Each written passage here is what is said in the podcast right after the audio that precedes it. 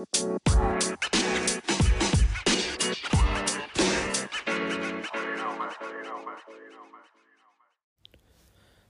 सज्जन साहिबाना ने निशानदेही आगी राम राम।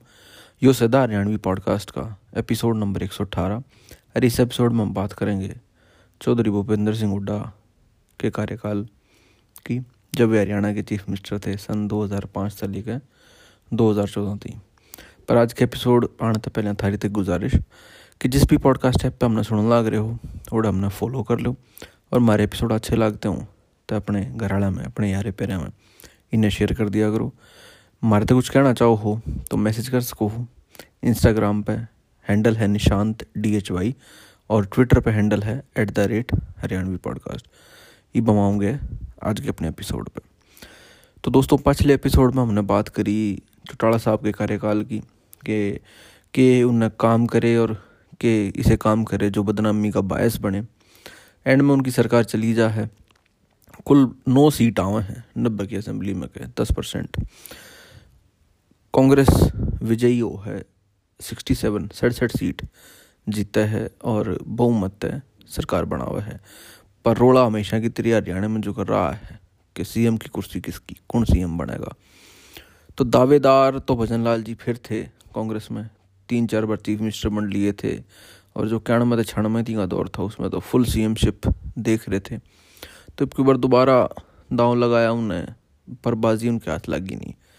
भूपेंद्र सिंह हुड्डा चीफ मिनिस्टर बनने में कामयाब रहे और एक पूरी उनका इतिहास रहा है। अगर उनकी फैमिली वगैरह भी देखोगे तो मातूराम चौधरी मातूराम उनके दादा रहे। वे नाइनटीन ट्वेंटीज़ नाइनटीन थर्टीज़ में जो पंजाब में पॉलिटिक्स थी इस रीजन की क्योंकि संयुक्त पंजाब था तो बड़े एक्टिव थे। आर्य समाजी थे बड़े नामी, और गांधी जी की अड़ सभा हुई थी, रैली हुई थी, उसमें ऑर्गेनाइज़र थे। बहुत आड़े मतलब कांग्रेस में भी एक्टिव थे उस टाइम पे, और आड़े फिर जो पोजीशन हो असेंबली में, वे भी काफ़ी टाइम उनके पास रही। उसके बाद उनके फादर रहे, चौधरी रणबीर सिंह, और हरियाणा तक कॉन्स्टिट्यूंट असेंबली के एकमात्र मेंबर थे जिनने कॉन्स्टिट्यूंट कॉन्स्टिट्यूशन पर साइन करा। और लेकिन उनका थोड़ा लैक लस्टर सा कोई मतलब इसी छाप नहीं छोड़ी उन्हें हरियाणवी पॉलिटिक्स पे। हाँ पॉलिटिशियन रहे एम एल बनते रहे, पर मतलब कोई नामी ग्रामी कोई ऐसा काम या ऐसा कोई सशक्त किरदार नहीं थे वे। लेकिन हुडा साहब थोड़े एम्बिशस थे नाइन्टीज़ थे एक्टिव थे पॉलिटिक्स में, और नाइन्टीज़ में तीन बार जो कि हमने पिछले एपिसोड हम देखी, चौधरी देवीलाल नेहरू तक की सीट तर आए तो एक जाइंट किलर की इमेज थी और गढ़ माना जाता रोहतक उनका। तो समीकरण से बने 2005 में भी कीब की बार भी एक जाट सीएम दोबारा हरियाणा की कुर्सी पर काबिज होया, मंतखब होया हरियाणा पर और उम्मीद लाई जा रही थी, जो कर पिछले एपिसोड में बात करी थी कि हिसार की बजाय जो ओल्ड हिसार ज़िला है, हिसार भिवानी सिरसा का। उसके बजाय फोकस जो है, एक बार रोहतक सोनीपत पर शिफ्ट हुआ और वो होया भी। क्योंकि जो भी सी एम आवेगा, वो पहले अपनी कॉन्स्टिट्यूंसी ने नर्चर करेगा, अपने एरिया ने, अपने रीजन ने बजाय की दूसरे पार्ट्स हरियाणा को इतना बड़ा स्टेट तो नहीं है, फिर भी ज़िले वाइज आड़ा बहुत डिफ्रेंसीशन है। कास्ट कॉम्बिनेशन अलग है टोपोग्राफी अलग है, आड़े लोगों की बोल चाल अलग है, बोली अलग है, सोचने का नज़रिया भी अलग है, देखने का चीज़ आने। तो जो एरिया था दिल्ली आड़ा दिल्ली के तड़े के जो ज़िले हैं, सोनीपत, रोहतक, झज्जर गुड़गामा फरीदाबाद।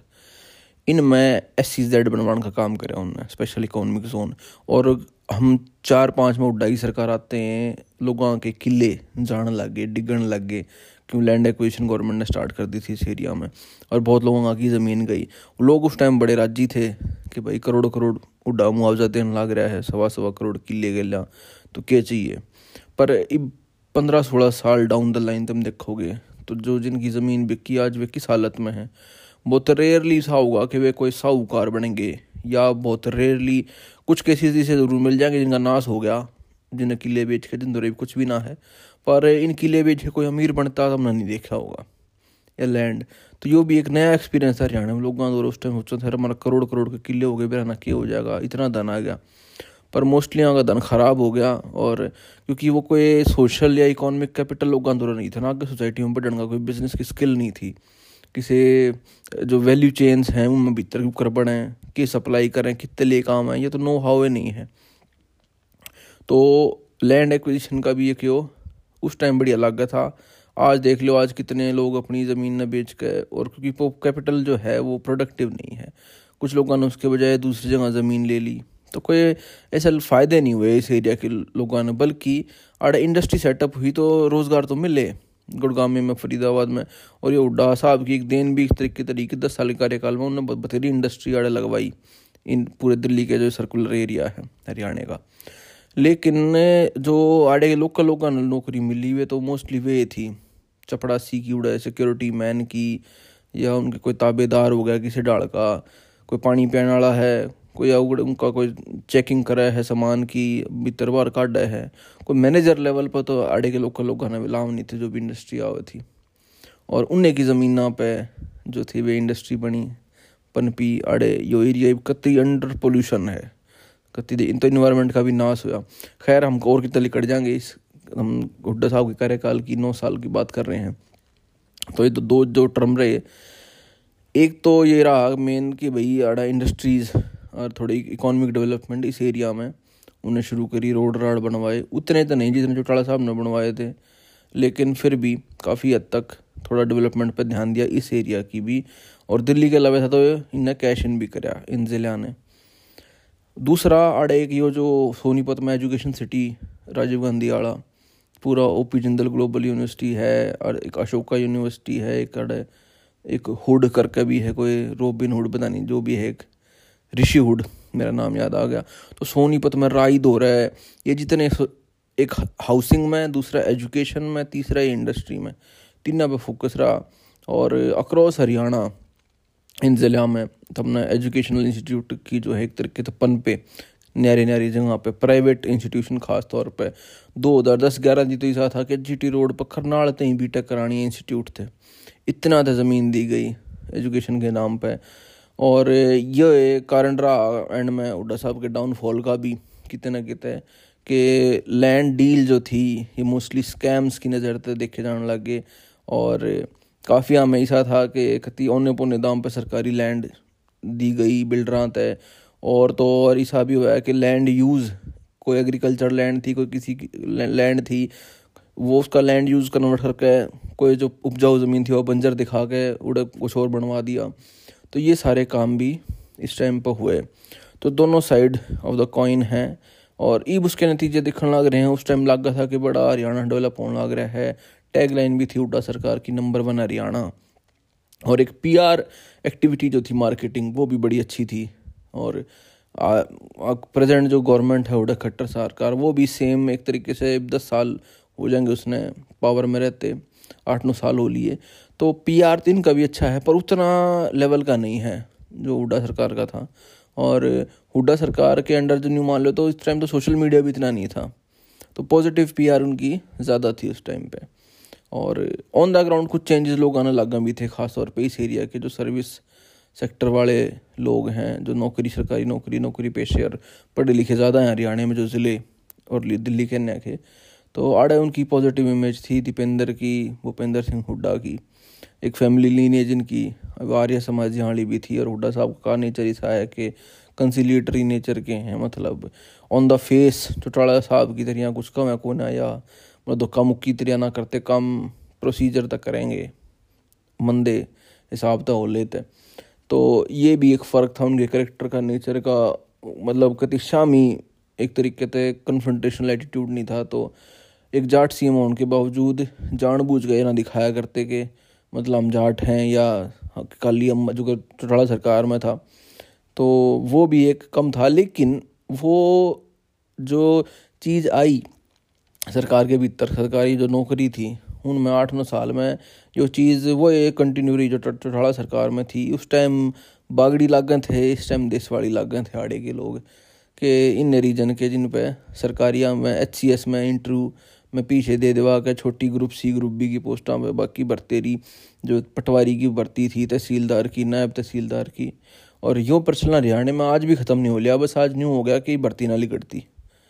बीजेपी सरकार में ये हो रहा है। पहला न्यू था भर्ती लिकड़ा करती, लाया करते, पर वे फिर अपने बंदे थे सारे, या सिफारशी थे, या रुपये दिए उड़ थे, कुछ ना कुछ इस टाइप का जुगाड़ माना जाया करता।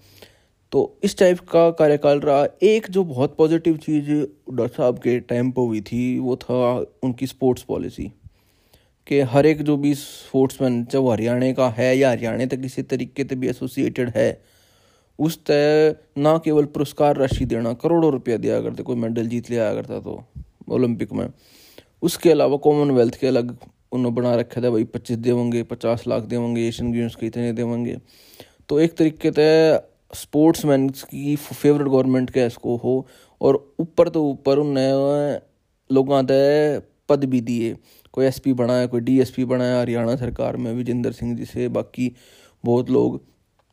तो एक ये भी हिसाब उनका रहा कि ना केवल पैसे दे के प्रोत्साहन करना, बल्कि इन्वेस्टमेंट भी करी स्टेडियम में पैसे भी दिए अकेडमी बिल्ड करने थी तो एक स्पोर्ट्स की तरफ़ फोकस भी था, थोड़ा इंडस्ट्री के फेवरेट भी थे।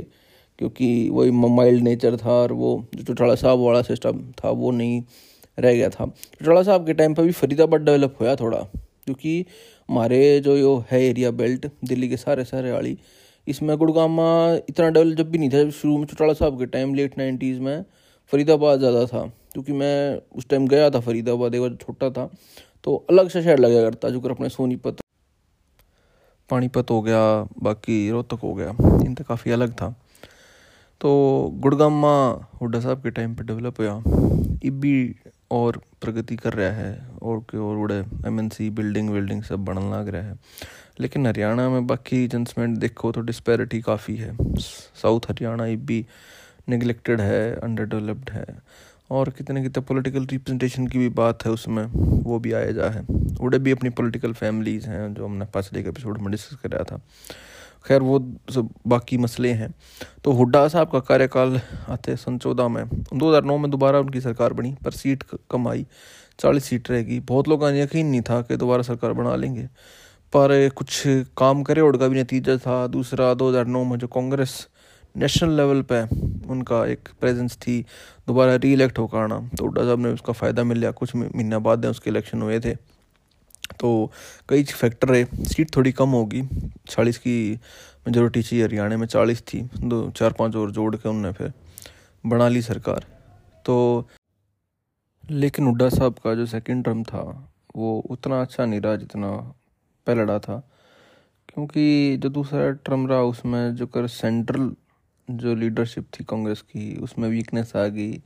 उस पर इल्ज़ाम लागन लगे स्कैम्स के घोटालियाँ के कदे टू जी कदे कोलगेट कदे स्पेक्ट्रम का मामला कदे कुछ कदे रेल घोटाला और कॉमनवेल्थ होया 2010 में उस पर भी तो इसी के तरीके हुड्डा साहब की गवर्नमेंट पे भी कदे वाड्रा स्कैम कदे जो था खरगोदे में ज़मीन किसी से दे दी होने पुणे दामा पे या राजीव गांधी एजुकेशन सिटी बसाई इसमें इरेगुलरिटी पाई गई मानेसर में फैक्ट्री सेटअप कराई वे इरेगुलर थी बहुत सारी फिर बाद दम में केस लिखने लगे, भाई ये रिक्रूटमेंट क्यों कर हुई हैं, किस हिसाब से लाए गए हैं। तो सेकंड काल में उनके वे चीज़ कितने कितने मर्ज होकर लगी, लोग सवाल भी ठाने लगे दबी ज़बान में, बाद में वे जो स्वर थे वे मुखर हो गए। तो जुकर जुकर फॉर्चून सेंट्रल कांग्रेस लीडरशिप के और गवर्नमेंट के पड़े तो हुड्डा साहब की भी थोड़ी सी गर्दिश लग। गई चौदह में आपने बेराए है कि नरेंद्र मोदी जी प्रधानमंत्री बनेंगे देश के। और उनकी तो हवा ऐसी थी, ना केवल देश में बल्कि हरियाणा में भी, कि सन चौदह में जो इलेक्शन हुआ बाद में अक्टूबर में, हरियाणा असेंबली का, उसमें बीजेपी कम्प्लीटली स्वीप करेगी। किसी ने सोचा भी नहीं था मतलब कि बीजेपी जो है फुल मेजोरिटी लेकर हरियाणा में सरकार बना सके है।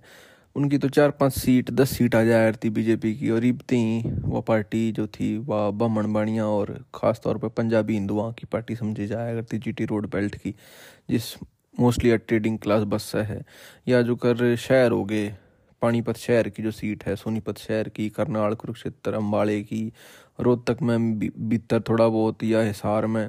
जित मोस्टली ट्रेडिंग या ये प्रोफेशनल क्लासेस थी, इनकी पार्टी समझी जाया करती तो ग्राउंड स्वेल उस तक कोई था नहीं, बहुत लिमिटेड एरियाज़ में उसकी प्रेजेंस थी, और हरियाणा में जनसंघ का या उसके बाद बीजेपी का इतिहास देखोगे तो वो इन लोग यूजली लोक दल गेला, बारी समर्थन दे के या कदे सरकार में आके उसकी गेला साजी बनाया करती और सत्ता में आया करते, लेकिन कोई स्टेक नहीं रहा। चीफ मिनिस्टर बनाने की तो बात दूर।